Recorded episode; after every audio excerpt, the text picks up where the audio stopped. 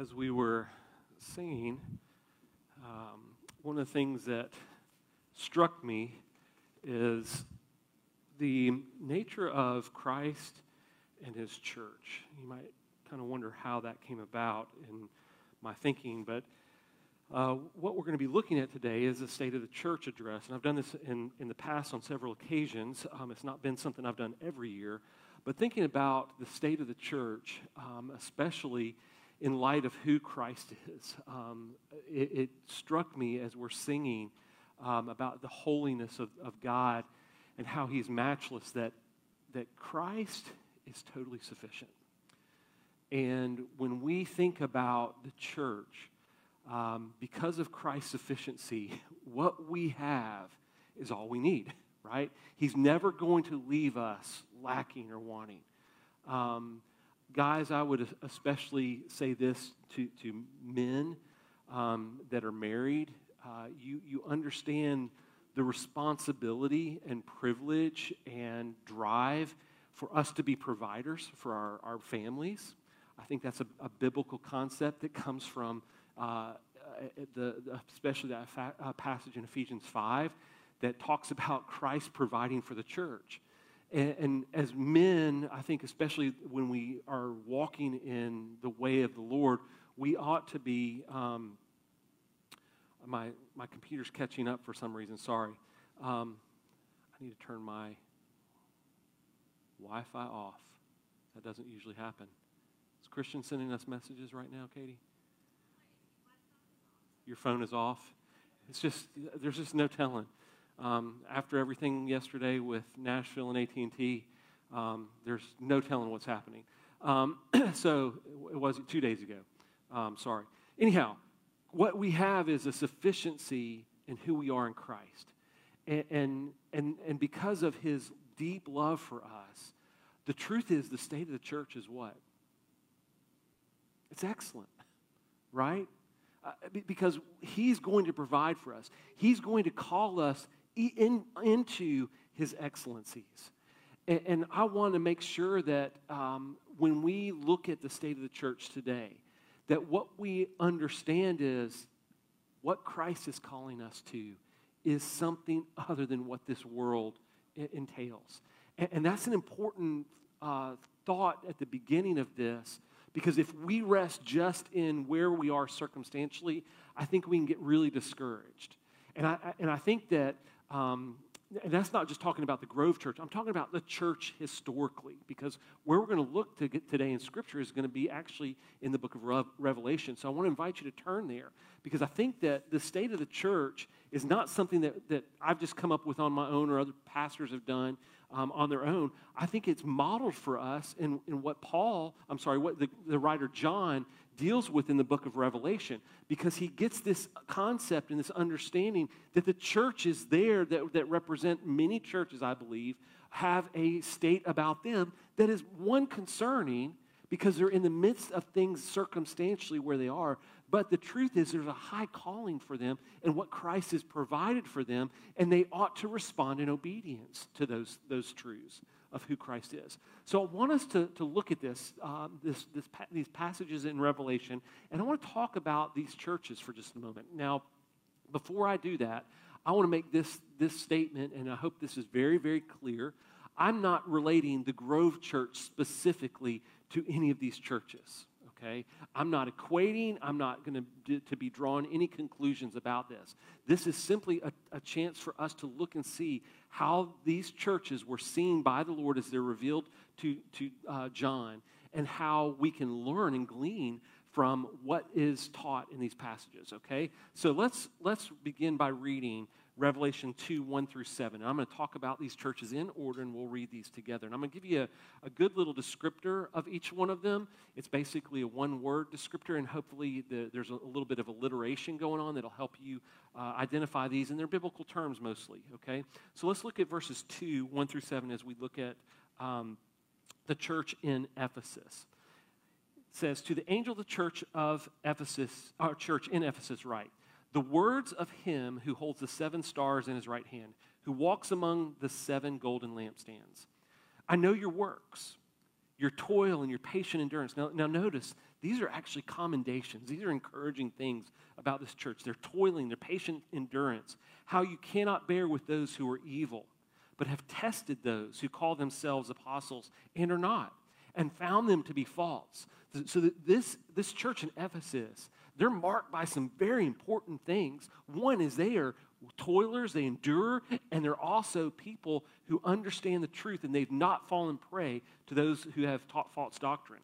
He says in verse 3 I know you are enduring patiently and bearing up for my name's sake, and you have not grown weary. What, what a great commendation, okay? They're enduring church. But in verse 4, but I have this against you, that you have abandoned the love you have had at first. Remember, therefore, from where you have fallen, repent and do the works that you did at first. If not, I will come to you and remove your lampstand from its place unless you repent. Yet this you have you hate the works of the Nicolaitans, which I also hate. He who has an ear, let him hear what the Spirit says to the churches. To the one who conquers, I will grant to eat of the tree of life, which is in the paradise of God. So, this, this church at Ephesus, they were a fallen church. Did you, did you catch that in verse uh, 5?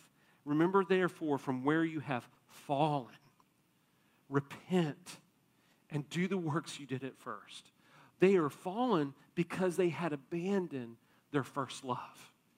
Though they were doing all these good things, there was still an aspect to the church that they had removed themselves because they had lost their love for the Lord.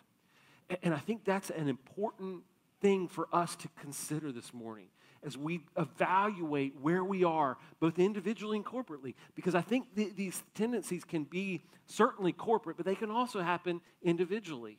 And, and we can be people that be, be uh, we, we emphasize certain aspects, but we will fall in ways.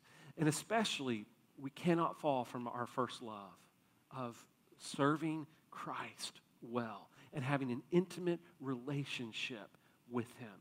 Okay? Let's look at the second church, the church at Smyrna, verses 8 through 11.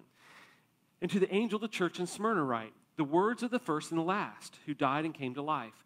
I know your tribulation and your poverty. So, so interesting here, commendation. I know your tribulation and your poverty, but you are rich. And the slander of those who say they are Jews and are not, but are a synagogue of Satan. Do not fear what you are about to suffer. Behold, the devil is about to throw some of you into prison that you may be tested, and for 10 days you will have tribulation. Be faithful unto death, and I will give you the crown of life. He who has an ear, let him hear what the Spirit says to the churches. To the one who conquers will not, uh, I'm sorry, the one who conquers will not be hurt by the second death. Interestingly, okay, this church uh, at Smyrna has been called to put aside their fear. So that we have the word fallen and now the church at Smyrna is, is called to put aside their fear. There were circumstances that were about to come upon them that were going to test them and, and try their faith. And they did not need to respond in fear.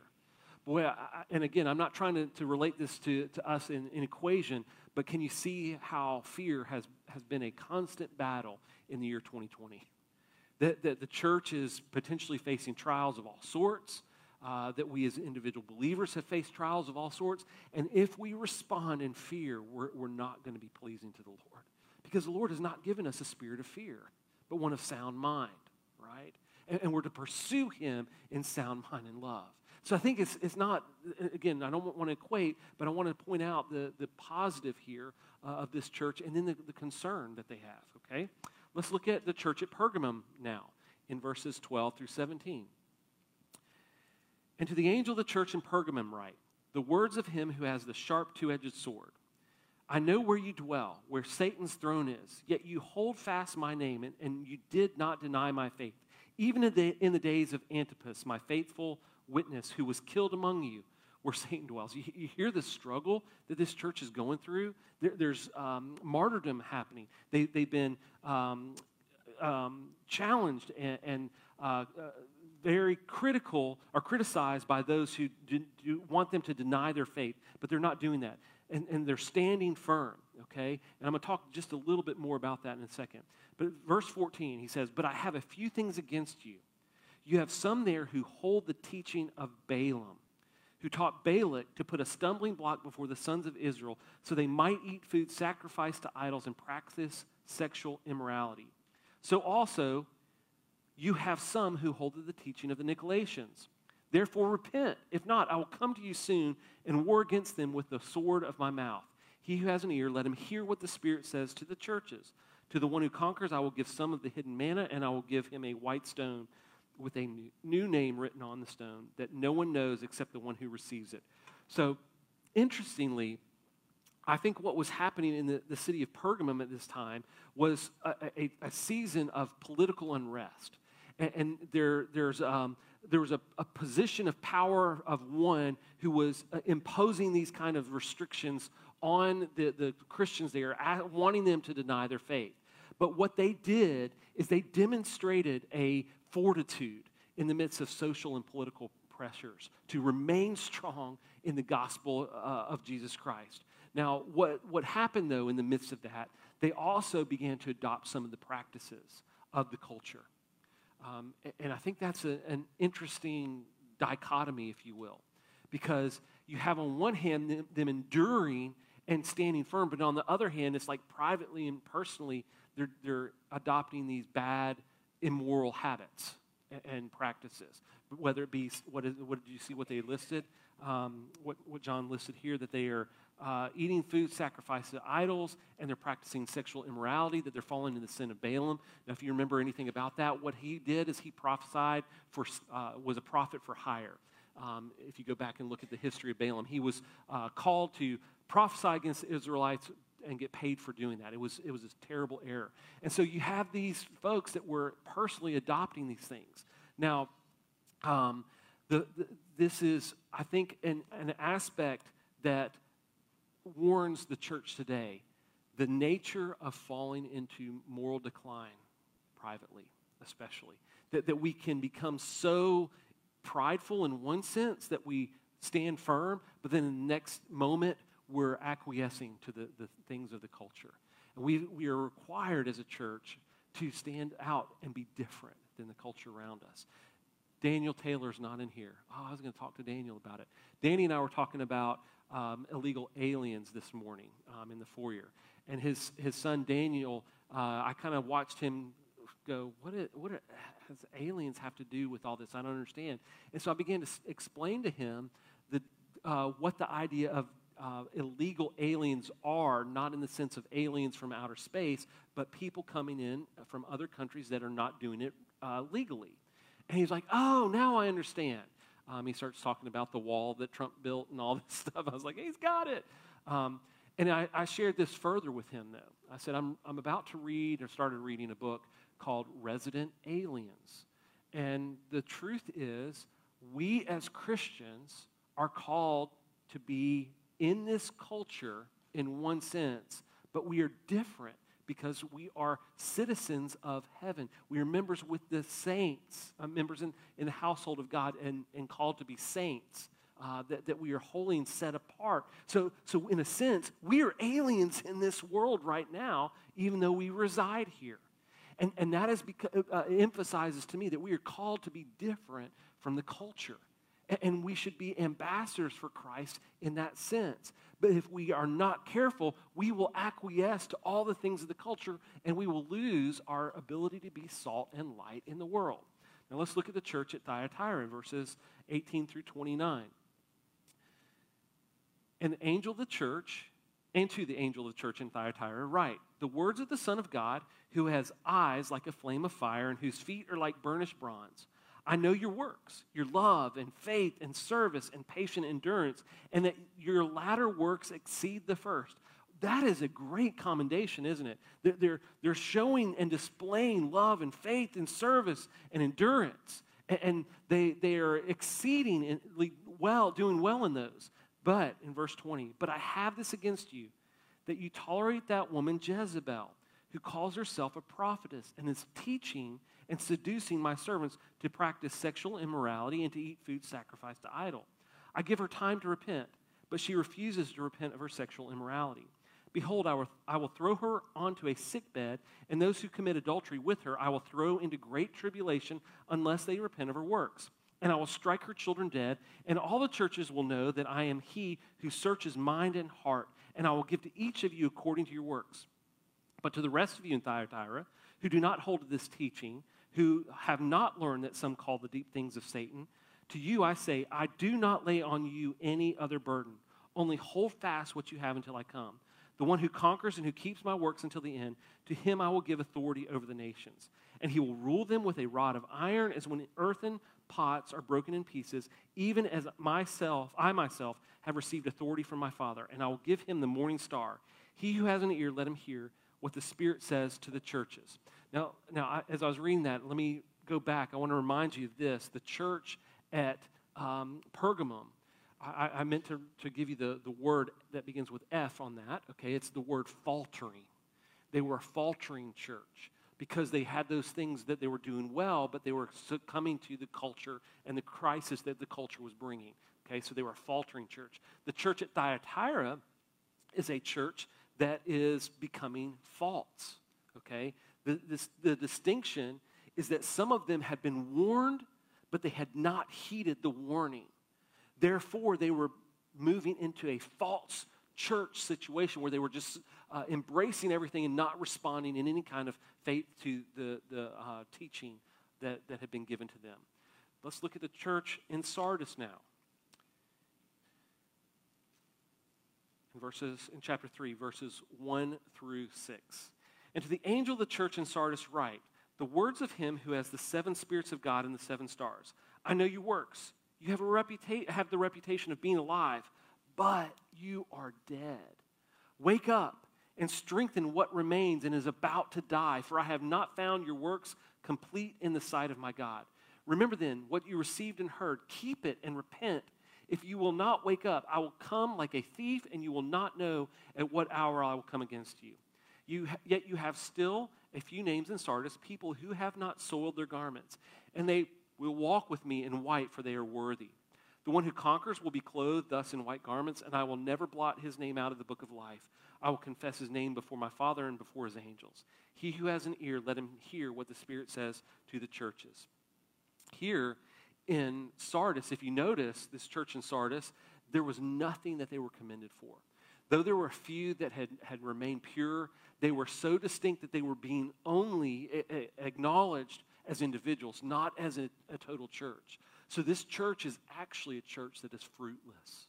There, were, there was no fruit being born in this church. It was only a warning to them for them to repent. The sixth church in Revelations, uh, Revelation chapter 3, verses 7 through 13, is the church in Philadelphia. Let's read this together. And to the angel of the church in Philadelphia, write the words of the Holy One, the true one, who has the key of David, who opens and no one will shut, who shuts and no one opens. I know your works. Behold, I have set before you an open door which no one is able to shut. I know that you have but little power, and yet you have kept my word and have not denied my name. Behold, I will make those of the synagogue of Satan who say that they are Jews and are not, but lie. Behold, I will make them come and bow down before your feet, and they will learn that I have loved you. Because you've kept my word about patient endurance, I will keep you from the hour of trial that is coming on the whole world, to try those who dwell on the earth. I am coming soon. Hold fast what you have so that no one may seize your crown. The one who conquers, I will make him a pillar in the temple of my God. Never shall he go out of it. And I will write on him the name of my God and the name of the city of my God, the new Jerusalem, which comes down from my God out of heaven, and my own new name. He who has an ear, let him hear what the Spirit says to the churches. Now, interestingly, this church has, is not really commended for a lot other than just kind of hanging on, but they're also not condemned for anything that they've done wrong. So when we look at the church of Philadelphia, what the Lord is promising through the writer John is that they would be strengthened because they are a feeble church. They are a weak and feeble church that needs the work of the Lord to come and revive them. And then the last church, the church at Laodicea, Revelation 3 14 through 22.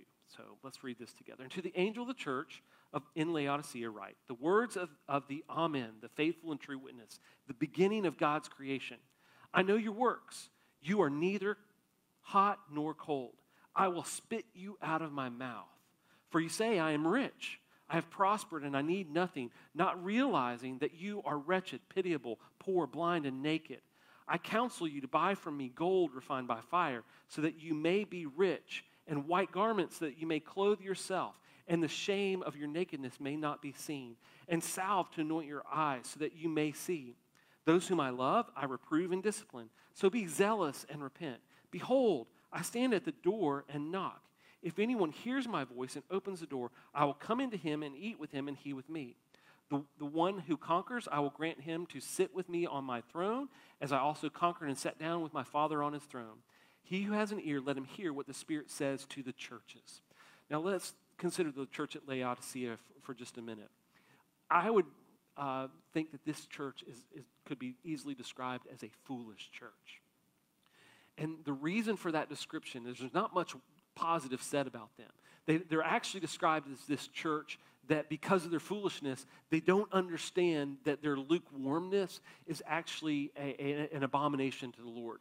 Now, let me uh, uh, try to explain what, what the significance of this lukewarmness is. The church at um, Laodicea was actually originally a, a very wealthy, uh, um, thriving city. And in the, the midst of its growth, one of the things that it had outdone or outgrown was its ability to provide from its own water source. Okay, so they their springs had become so um, overexerted that they couldn't keep the fresh water in the city anymore. So naturally, what they decided to do was to build these aqueducts that would tran- transport water in from other cities. Okay, or outline wells or however it was done. But by the time that the water arrived in those aqueducts, it had grown lukewarm. And so it was not a city that was based on a healthy uh, water system. The water, in, when it became lukewarm, actually started to grow like fungus and other things in it. And so you would taste it, and you would taste the, the, the impurities in the water. And naturally, when you do that, what do you do?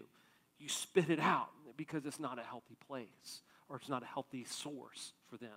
And so Laodicea had moved into that. They, they had thought too highly of themselves and they were actually foolish in their self awareness and their dependency upon the Lord. So, the, the, the interesting thing is they didn't realize that they were wretched, that they were pitiable and poor. Do you remember those descriptions that I read that?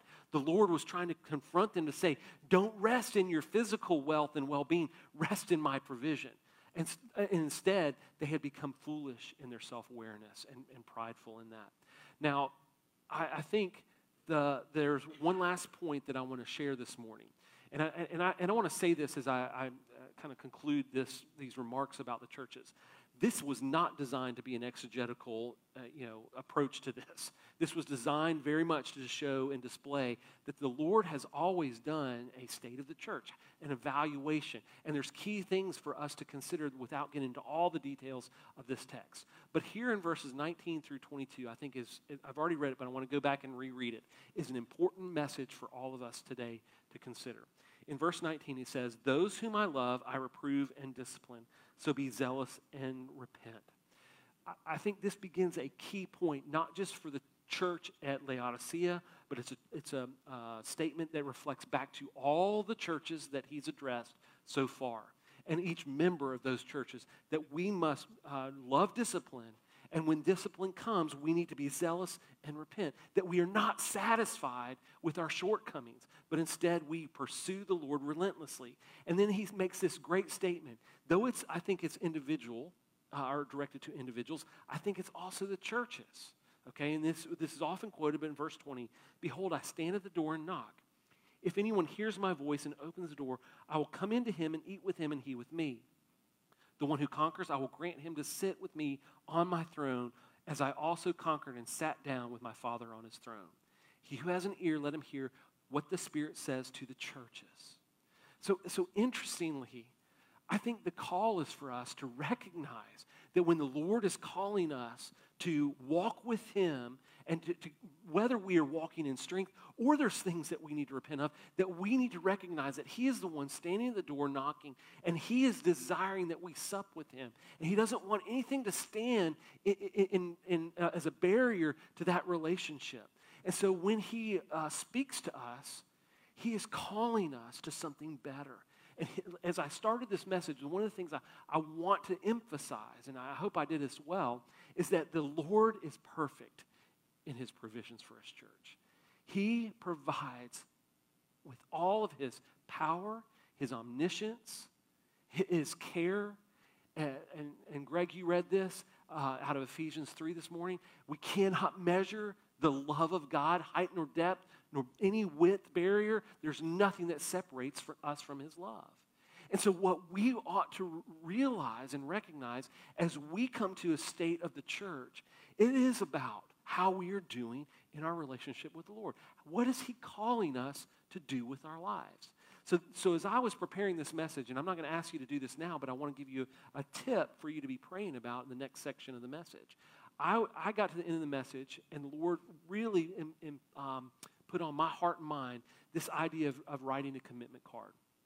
That commitment card we gave to everybody this morning. And here's what I want to ask you to do, and I'm going to give you a couple instructions about it right now. One is you're not turning this card in, okay? I don't, I don't want to read your card, okay? I, I don't necessarily even want you to put your name on the card, okay? It's for your personal use and benefit. And the, the idea of it is this as you continue to listen to what the Lord is doing in our church and what He's calling you to do, how will you commit to, to obeying Him in 2021? It's just your personal journey. And, I'm going to share some more thoughts that I think will be directed into the Grove Church this morning. And I, I, trust that the Lord will speak to you. But He may have already spoken to you this morning just listening to some of the, the um, matters regarding the churches in the book of Revelation. That already there's the, the Holy Spirit's begun to, to prick your heart and your mind about this is an area that I need to be careful in. This is an area that I need to commit to obey and, and be, maybe it's repenting in as I begin the year 2021 so that the Lord can do all that He has promised to do in His Word in and through me and with me so that, that I would enjoy that relationship with Him as I sup with Him because I've walked in true repentance and true obedience to the Lord. Now, I know we can't do it in perfection. I'm not calling for that okay? And I think that's part of what the state of these churches were, is they weren't in true perfection. The Lord is going to refine and perfect eventually, but not in this time frame. We are still sojourners. So don't let that uh, prohibit or inhibit you from thinking and, and recognizing what the Holy Spirit may be calling you to do. Okay? But the, the idea is by the end of today, I'm not even asking you to do this at the end of the service, but by the end of today, okay, that that you would take the time to seek the Lord and what He would have you to commit for, to do in relationship with Him in the year 2021. Okay? Now, Miss Maya, are you